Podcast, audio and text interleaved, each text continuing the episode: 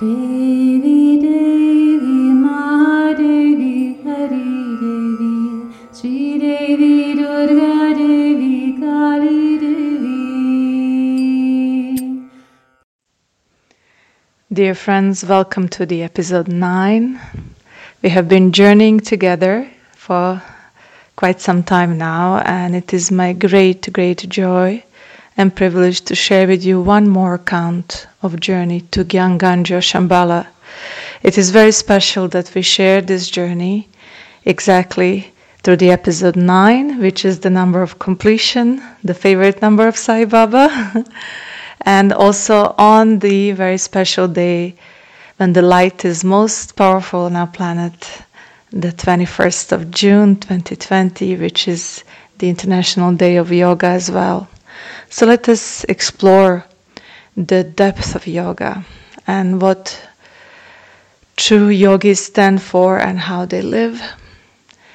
The yogis that are hundreds and hundreds of years old and have been transmitting the ancient knowledge of yoga to us through Shruti, through uh, verbal tradition, as well as through telepathy and many other ways, and their powers and their knowledge know no bounds. Let us expand our horizons together and expand our hearts. Welcome to the episode 9.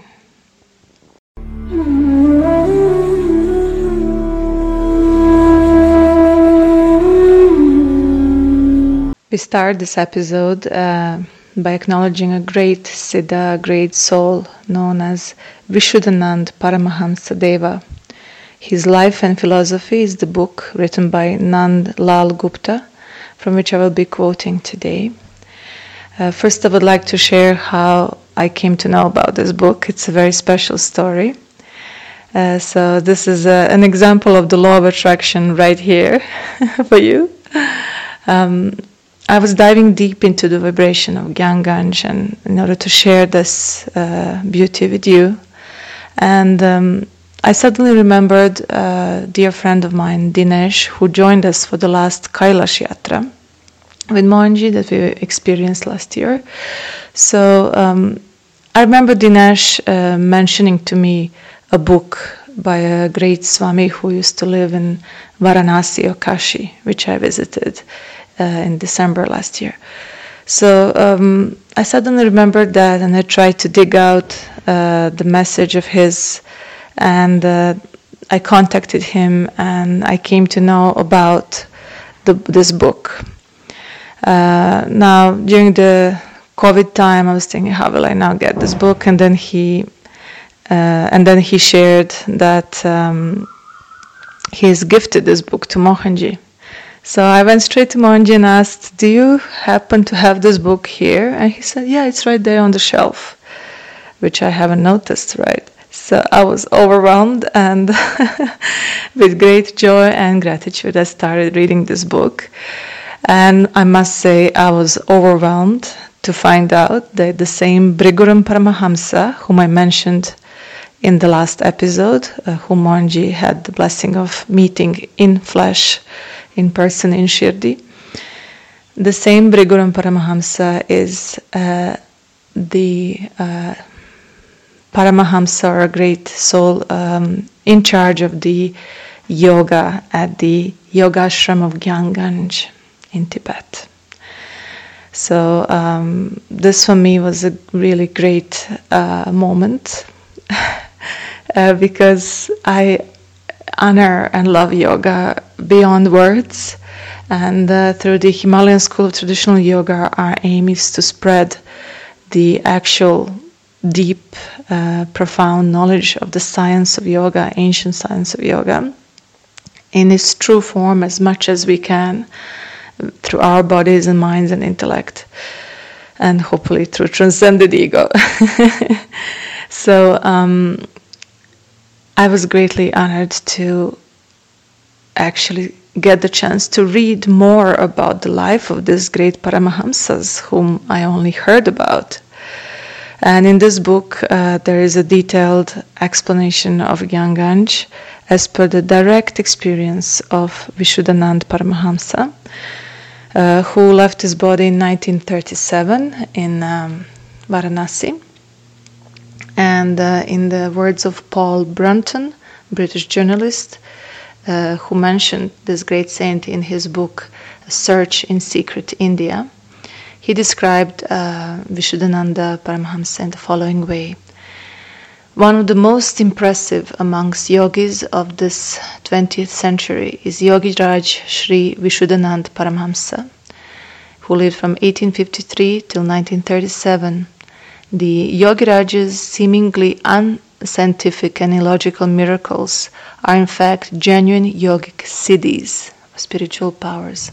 It was in fact at first very difficult for my mind, trained in logic and the physical science and believing implicitly only in the rational order of the universe, to accept the reality of such apparently irrational phenomena. Yet inwardly I felt from the elevating splendor of his presence, that the Yogiraj was by no means an impostor, and that I had witnessed genuine miracles. Along with miraculous powers went deep love, compassion, and the God knowledge that opens the door to a new elevated vision of life. He had the wonderful powers of the Holy Spirit, the power of purity, which liberates the soul gives man control over the whole of nature and shows God into him.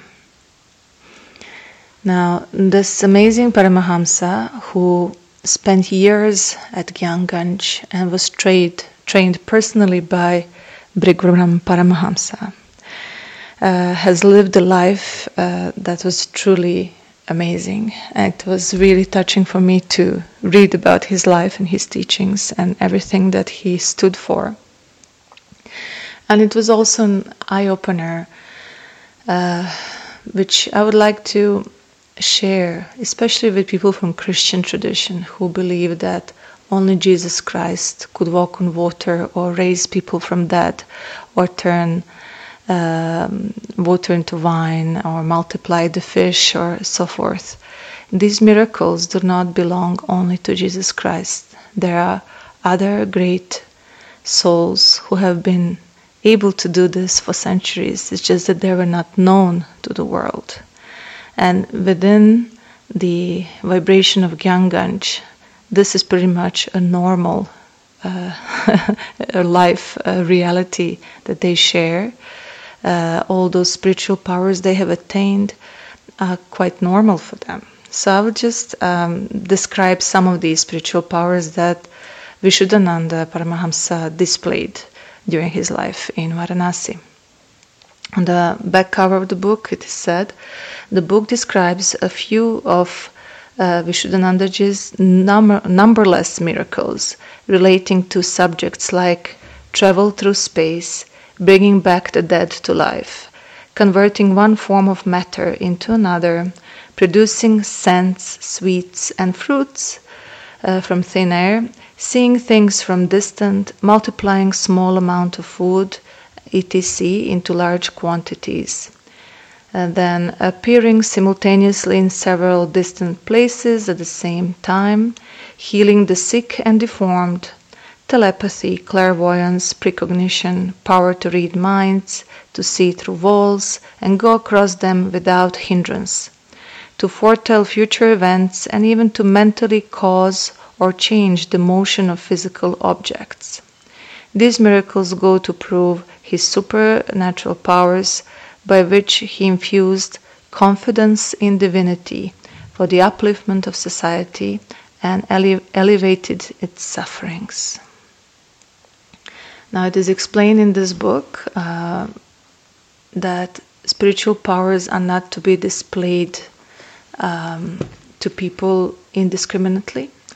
And uh, Vishuddhanandaji explains exactly why and how many times he refrained from displaying his powers. He carefully chose when he would display them and who was eligible uh, to see them and this is a standard rule uh, because sometimes they can have uh, an effect which doesn't support the spiritual evolution of the person witnessing the miracle right so masters uh, take it upon themselves to make this decision when the so called miracles will be displayed or not. For the purpose of this podcast, I will share only some important details from uh, the life and childhood of uh, Vishuddhananda Paramahamsa. Uh, but of course, I encourage you to read the entire book um, if possible. Um, the childhood uh, name of Vishuddhananda was Bolanath. And when he was only a couple of years old, uh, he uh, first met one of the great Paramahamsas from Gyanganj. Um, this was the night of uh, new moon, and in the middle of the night, around 3 a.m., the boy felt the pull to go and meet this saint, uh, renunciate sannyasi, whom he noticed uh, that evening. He waited for his mother to fall asleep, and he carefully came out and walked for two miles in the middle of the night to the cremation ground to meet the saint. So the saint was greatly impressed to see the boy, but he still first tried to chase him away to scare him, but it didn't work. And then he showered him with blessings. And uh, he said that right now you still don't know your true self, but you will come to know this one day, and I bless you. So that was the first encounter of his uh, at a very early childhood uh, with the masters of Gyanganj. And at the age of 13, uh, he was bitten by a mad dog. And the poison spread through the body quite fast. And the more the poison spread, the more painful his uh, experience in bodily experience became. And his uh, mother and uncle um, and his father died early, but his other members of his family tried to help him and took him to Ayurvedic doctor, allopathic doctor. They tried everything they could, but nothing could stop the spreading of poison and the increase in pain and at one moment, the boy decided to walk to River Ganges and uh, end his life. So he was only 13 years old when this happened. And uh, after losing all hope, uh, before he, won- he was about to drown himself, uh, he met another sannyasi, who again was a great master from Gyanganj. This time it was uh, Swami Nimanand Nimanand Paramahamsa, and uh, he uh, came to him, gave him Shaktipat, placed his palm on top of his head, and removed all the poison from his body in that instant.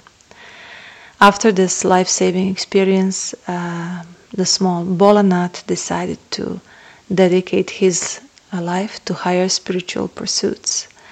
And he asked his mother for the blessing to leave the home and travel with this sannyasi. That was his only wish. And surprisingly, his mother agreed because she was just happy to have him alive. Such is the love of the mother. But also, mother had an astral experience, a very vivid dream, which was, a, in fact, an astral experience where she met one of the Gyanganj masters. So that also helped her uh, decision to allow her son to leave.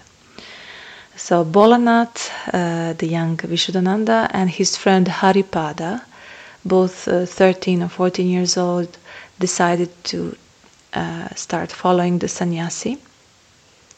And uh, he emphatically warned them that the journey is not going to be easy. It will be full of uh, difficulties uh, on the way. And he said that only if you accept that it will not be an easy journey, I will agree to take you along. So they accepted, and then he tied cloth bandages on the eyes of each one of them so that they could not see anything. And they started um, uh, following him. Uh, he led them over forested hills and plains by the air route. So uh, this is the yogic power of bending time and space. So they travel through air, and they uh, in one night they passed um, a long distance of thousand kilometers from West Bengal and Bihar all the way to Uttar Pradesh. And then uh, this uh, uh, Paramahamsa left them in one ashram for uh, two weeks or so, which was a testing period because there were wild animals roaming, roaming around. There was no guarantee of them getting food, even though somebody would appear every day to give them food. Uh, still, one day after the other, the boys became afraid because mm, they had to sleep on the tree and tie themselves to a branch to make sure they don't fall down from the tree once they fall asleep and become a food for a tiger or some other wild animal roaming around and creating a lot of sound. So it was naturally very scary for the children. Uh, and uh, but they have been warned. it was a test for them to a test of their determination and their ability to cope with fear. Uh, we know that fear of death is our strongest fear. At some point, they became overwhelmed with the fear and started crying. And in that moment, a ball of light appeared, and it was the Divine Mother. And she uh, said that her name is Siddha Bhairavi Uma, and she came from all the way from Gyanganj in the shape of this ball of light, and she came to comfort them. Uh, she said, Why did you cry so much?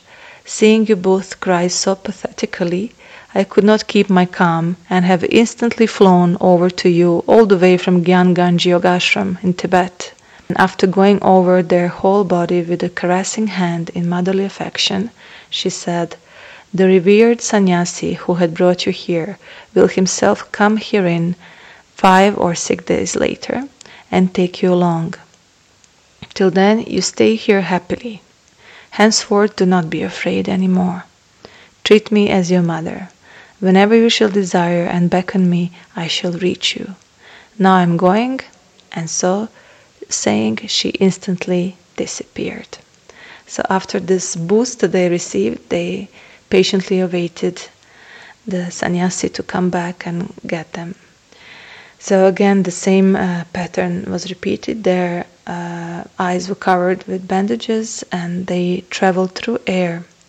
Uh, so they took the fast route to Gyanganj, unlike our previous uh, experience with um, who had to really walk a lot.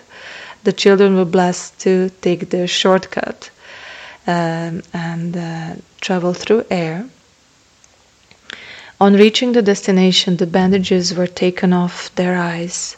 They found that it was morning and they had reached a charming celestial place on a plain surrounded on all sides by snow covered high hill ranges, calm, majestic, and peaceful. On inquiry, they were told by Swami Nimanand this is the normally inaccessible and secret yogashram situated in the midst of the mid Asian highlands of Tibet, known by the name of Gyanganj Yogashram. After a stay of nine to ten days at the ashram, Bolanath and Haripada were both presented by Swami Nimanand before His Reverend Highness Sri Mahatapa, which is Mahavatar Babaji, for initiation. Sri Mahatapa first transmitted spiritual energy into each one of them by placing his hand on their heads, and thereafter gave Bij mantra to each one of them. Both of them thus uh, became Guru Bhais of Swami Nimanand, who was an earlier disciple of Mahatapa Maharaj. So, this is how they started their stay and educational training at Gyanganj. Uh, it said that Bolanath and Haripada's educational training commenced from the day of their initiation. The instructors first made an accurate assessment of the mental caliber of the initiated brahmacharis by means of their intuitive penetrating powers and then admitted them to the discipline of yoga and natural sciences. Normally, one is first trained in the discipline of yoga, where he has to undergo very strict rules and regulations, for disciplining the mind and body. Only after attaining proficiency in yoga and passing the prescribed tests, one is admitted next to the faculty of natural sciences. Those with sharper intellect naturally assimilate the instructions faster and are able to make speedier progress. Bolanath's intellect was found to be exceptionally sharp, and as an exception, he was permitted to take up both the courses uh, yoga and natural sciences simultaneously. His yoga training was entrusted to Sri Briguram Paramahamsa and that of natural science to Sri Shyamanand Paramahamsa, both experts in these respective disciplines. Bolanath spared no pains and by applying himself heart and soul with undivided attention and full vigor, he showed excellent progress in achieving proficiency in the two courses, in both the theoretical and the practical or exper- experimental sides. One has to attain proficiency in all the eight branches of yoga before he can aspire to be a perfect yogi. These eight branches, also known as limbs of yoga, consist, consist of yama, vows and of the rules of social behavior, niyama, observance of vows of the code of personal conduct, asana, postures, pranayama, breathing techniques, pratyahara, withdrawal from the senses, dharana, concentration, dhyana, meditation, and samadhi, absorption in the inner state of bliss. Out of these, yama, niyama, asana, and pranayama are the preliminary stages for purification of the body and mind. The yoga proper starts from pratyahar, abstraction of the mind and the senses. So, as the yogi proceeds in the practice of dhyana, uh, transcending body consciousness, developing a mind filled with purity and dispassion and tenacity of purpose, so that the mind can be held steadily without a break on the object of meditation. And then the final stage, samadhi, is reached as the yogi proceeds in the practice of dhyana and gets established in samadhi, um, he reaches the stage of transcendental superconsciousness. It is a stage of deep, intense absorption in which the yogi acquires the ability to hold the mind perfectly still, collected, and calm continuously for 30 minutes or more. But samadhi is not liberation or realization or mukti. It is only after you go on persisting in this practice of samadhi that you finally attain liberation or mukti.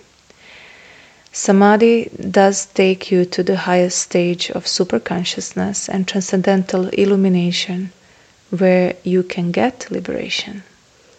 Here you rise higher, and even the consciousness of your being lapses into the experience of cosmic consciousness, which is the real samadhi, the stage of perfection of spiritual realization. From the above, it will be evident that the path of yoga is neither smooth nor easy.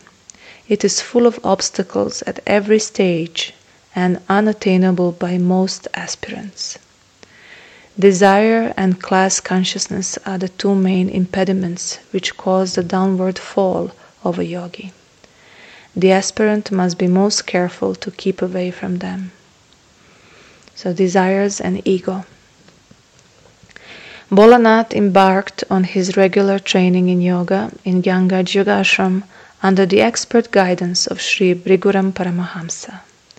His sharp intellect and rigorous application enabled him to attain complete mastery over all the aforesaid eight stages of yoga in a period much shorter than other aspirants who, in spite of having started earlier, had not yet attained the same proficiency.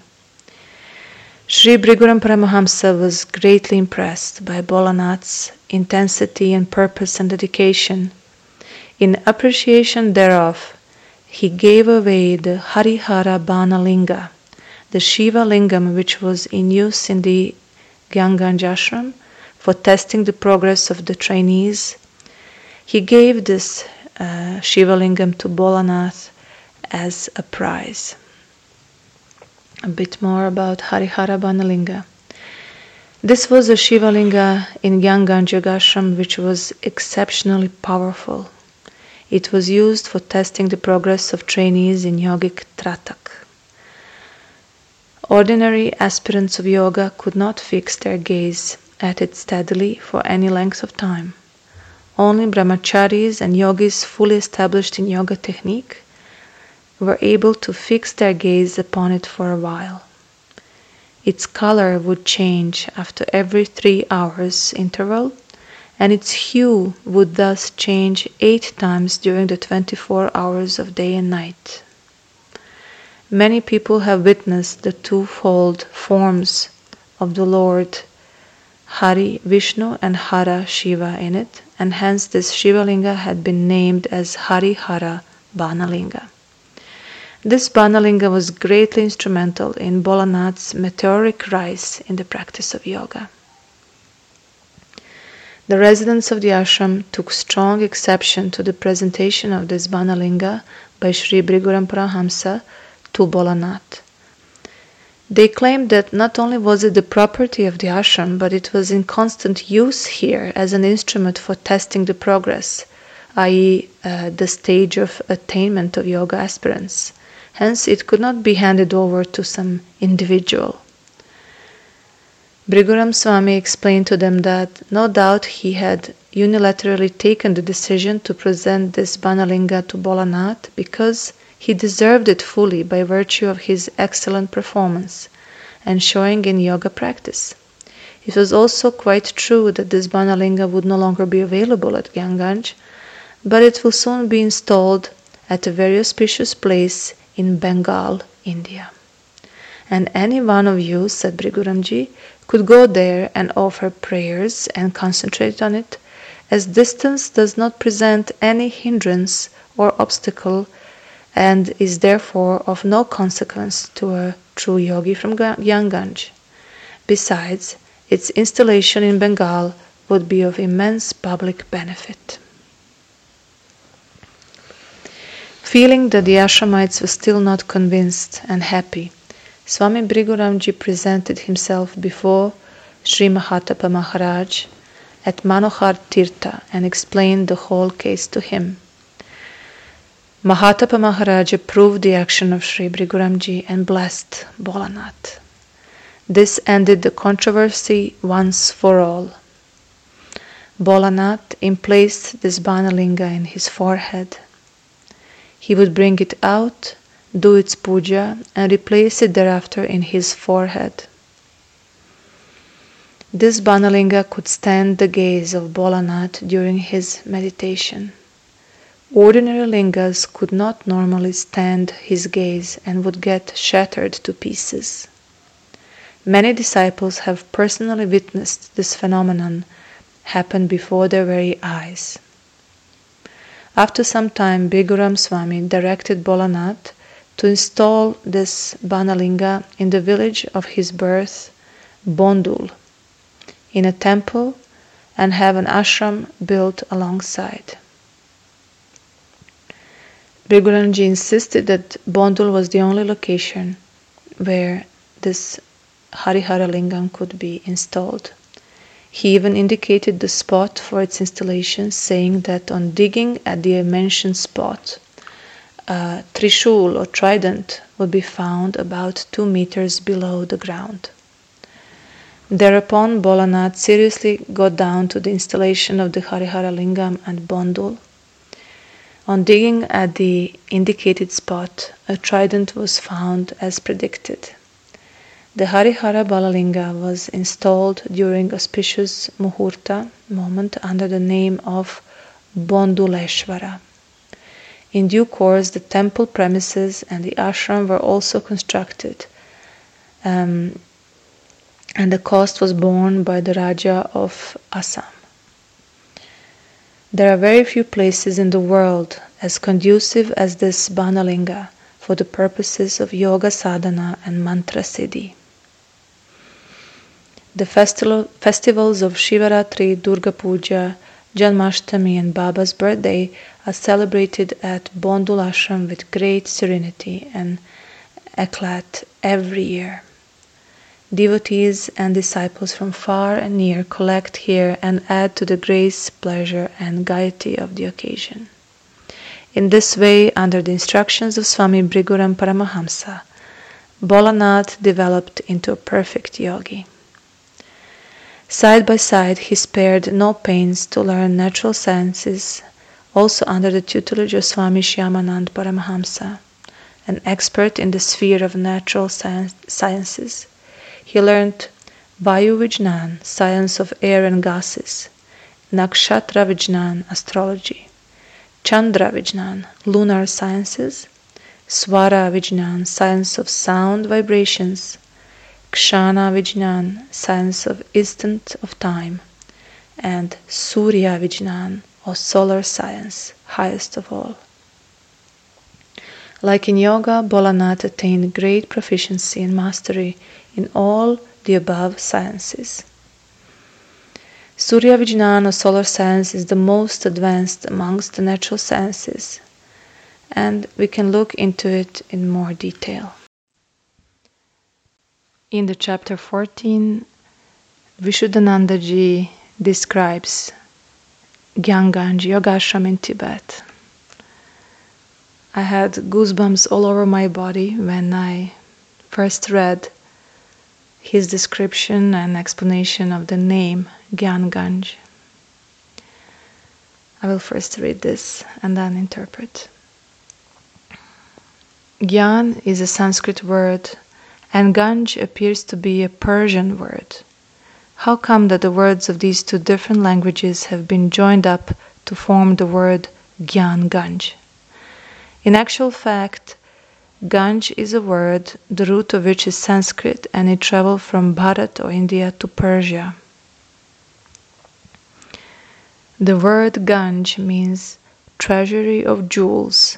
So Gyan Ganj literally means treasury of knowledge of all kinds.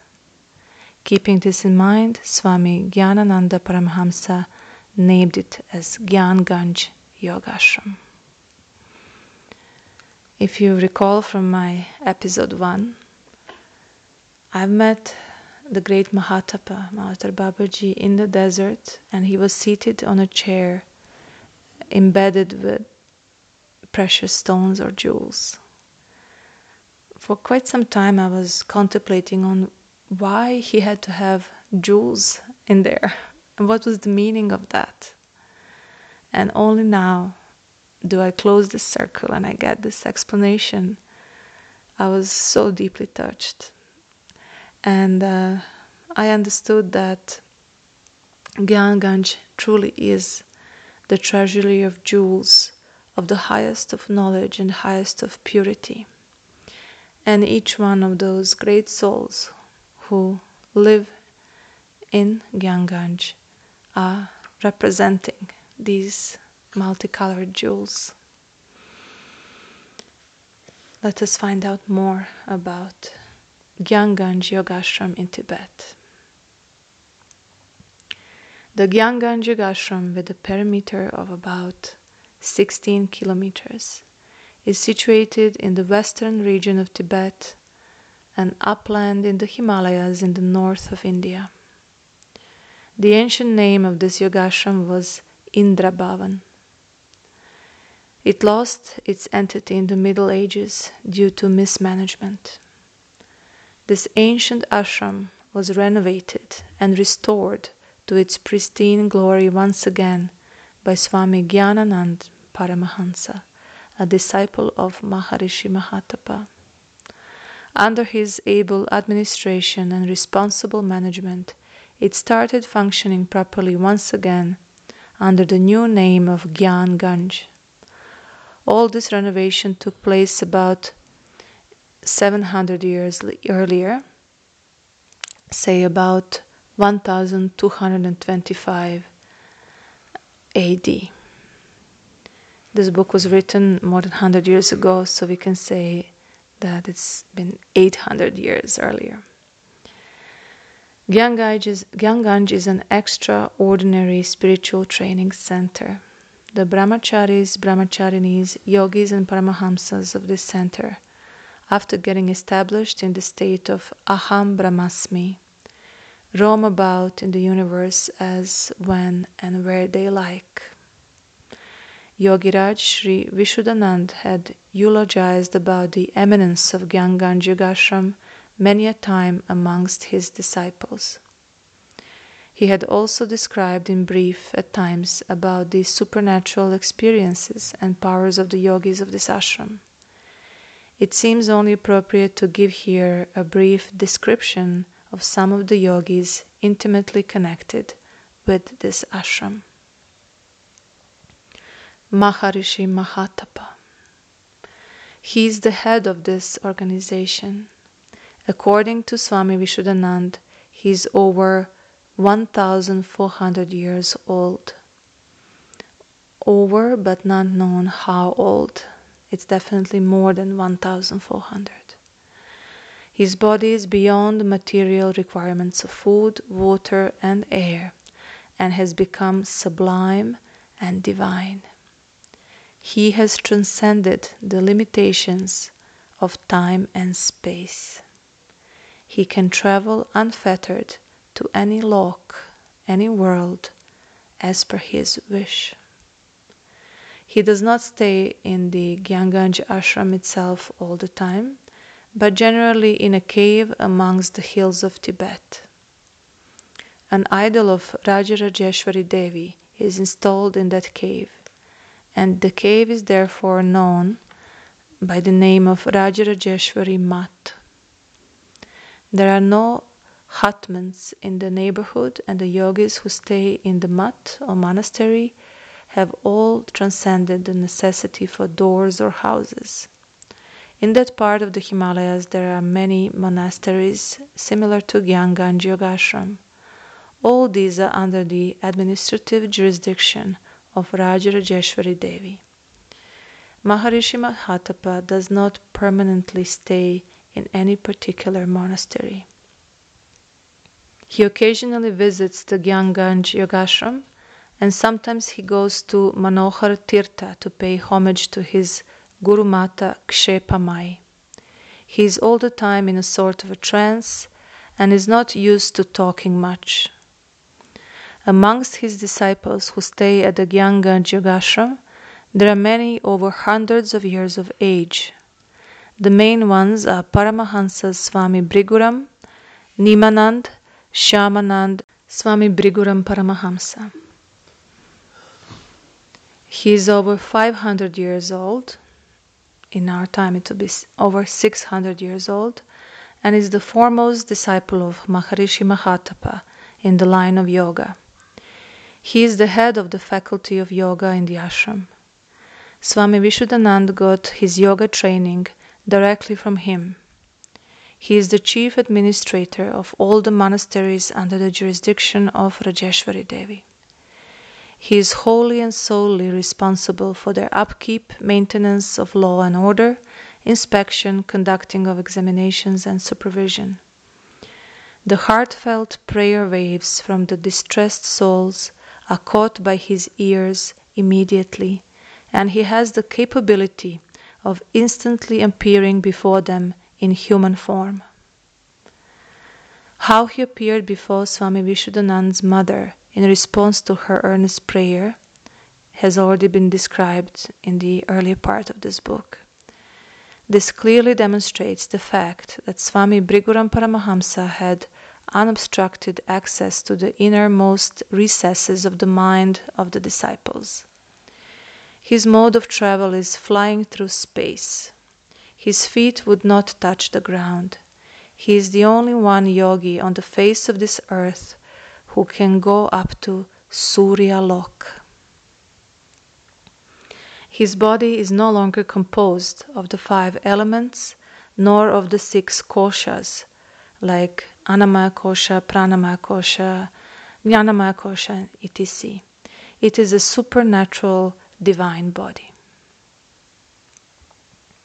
Swami Nimanand Paramahamsa. A lot has already been expressed about Swami Nimananda Paramahamsa in the first chapter in connection with the early childhood of Bolanath. This great Swami's insight was responsible for detecting the later spiritual greatness of Bolanath and leading him up finally to become a Paramahamsa himself. When Bolanath lost all hope of life and had excruciating pain due to the poison of a mad dog bite, and had come one evening to the river to get drowned, this was the Swami who had saved his life. Again, after two years, Bolanath and Haripada traveled all the way from Burdwan to Dhaka and met him. When they entreated him and showed great keenness to tread the path of yoga, to become yogis, it was he who brought them along to Gyan Ganj. Swami Nimanand is also amongst the foremost disciples of Maharishi Mahatapa and is a realized yogi endowed with supernatural powers. Swami Shyamanand Paramahamsa. Swami Shyamanand is another disciple of uh, Mahatapa who excelled in the knowledge of natural sciences under the tutelage of the Maharishi Mahatapa himself. He is the head of the faculty of science in the Yogashram. He imparts training in solar science, astronomy and astrology, ethereal science, lunar science, etc. As mentioned before, solar science is the most superior, prime science amongst all these sciences. After attaining knowledge and proficiency in solar science, the other sciences can be learned comparatively easily. Swami Vishuddhanand learned solar science through uh, thoroughly under the direct tutelage of Swami Shyamanand Paramahamsa. Swami Vishuddhananda was the first one to throw some light on Surya Vijnan and bring it to the notice of our world for the first time. Before this, nobody on this earth knew anything about Surya Vijnan. Surya Vijnan has a very close connection with yoga. Only he who is an adept in the science of yoga can attain full and comprehensive knowledge of Surya Vijnan. So you will now be able to get an idea of the depth of the knowledge and high status of Swami Shyamanand Paramahamsa, who is also over 500 years old, meaning over 600 years old. Swami Gyananand Paramahamsa. As aforesaid, Swami Gyananand is one of the foremost disciples of Maharishi Mahatapa. It was through his efforts that almost 700 years earlier the ancient Indra Bhavan was resurrected and named Gyan Ganj Yogashram.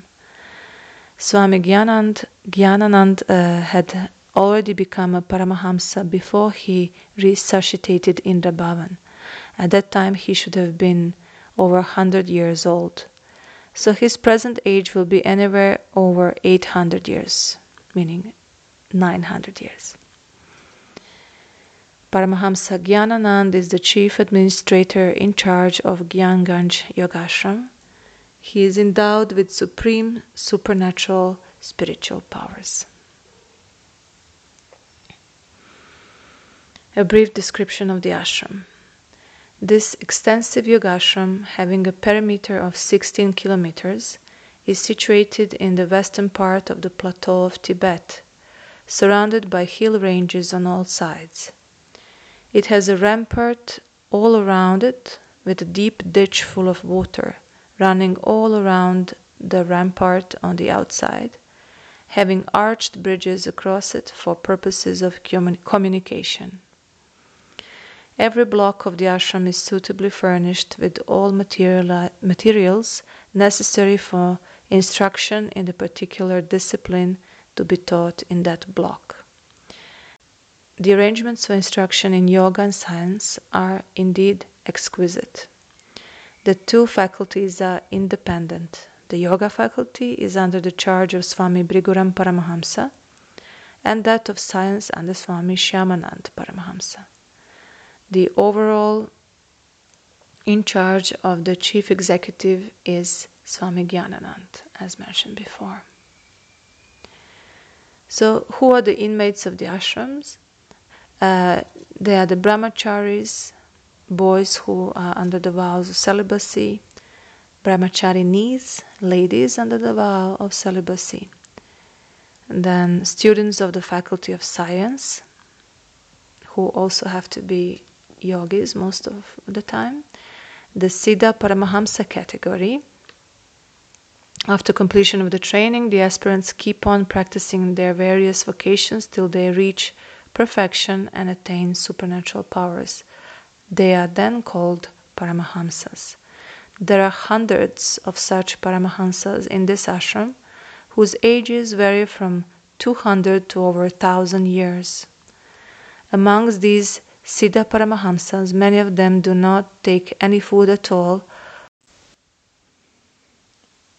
So I would like to end this episode on the International Day of Yoga by sharing with you um, the essence of my uh, conversation with Mohanji.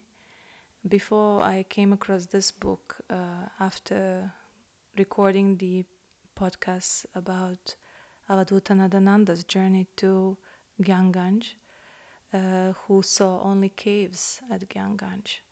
Mohanji told me, uh, this may not be the reality of somebody else who visits Gyanganj. Um, just like the true guru is a mirror to the one who approaches him, Gyanganj can appear different to different people.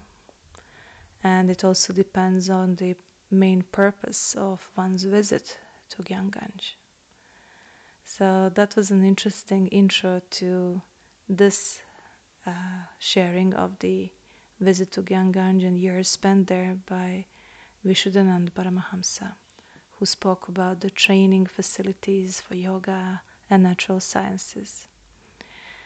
Um, I will end this uh, episode uh, by sharing with you the quote from this book in words of Briguram Paramahamsa about the real yogis. Who are the real yogis? So Briguramji says, the real yogis in this world are those who have entered the yoga path the path of communion with God from within with perfect ease as the thread passes easily through the open channels in the stem of the lotus. Here he is referring to the vertical breath during Kriya through the stem of the lotus.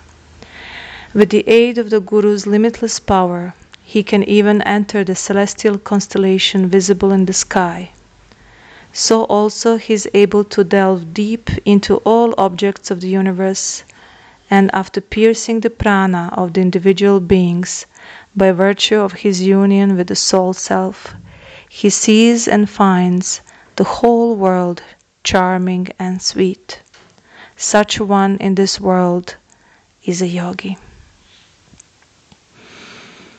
The Guru's name alone is the sole refuge of the disciple in the words of Briguram Paramahamsa. He says and advises depend wholly and solely on your Guru. This is your foremost duty, the only worthwhile karma, the summum bonum of your existence. The restlessness of the mind to achieve the goal is sadhana, spiritual practice. The attraction and pull of the Guru is natural yoga the nectar like taste of which is relished only by the unattached householders or the Paramahamsa ascetics who have achieved the state of total renunciation. On the path of Kriya Yoga, many of the great yogis were sent back to live a life of a householder. Here it is explained why being a householder or being an ascetic, one can equally attain the highest state of consciousness through Kriya. These unattached Paramahamsas are the ones who do not allow the sanctity of their minds to be disturbed by the terrible turmoil of the world all around them, and are engaged in the pursuit of the natural straight path to attain the supreme eternal consciousness with an undeterred, fearless mind. Thank you for being with me throughout this episode 9 on the International Day of Yoga. We have learned that the special actual physical lingam from Gyan Ganj can be found in Bondul in West Bengal. I hope to be able to travel there once the corona situation allows that. And uh, if so, we'll share more about that experience. I would like to end with the message of love and selflessness. We see that the greatest ones who have achieved the highest states of consciousness are there to continuously take responsibility and serve in their love and their selflessness. Now, isn't that inspiring? And contrary to some idealistic views of heaven as a place where one is continuously resting under the shade. so there is no resting under the shade here, it is discipline and love. Because love blossoms in selflessness and deep inner drive to dedicate one's time and energy for the benefit of others and share the nectar for nothing in return. For that is the nature of divine love. Love that does not punish and judge, but holds the safe space for all to be felt and heard as per their inner experience. Love as the great respecter of experience. Love as the glory of oneness in which diversity is honored as sacred. Thank you for being with me in the episode 9, and we meet again soon. Lots of love. Shakti Devi, Shakti O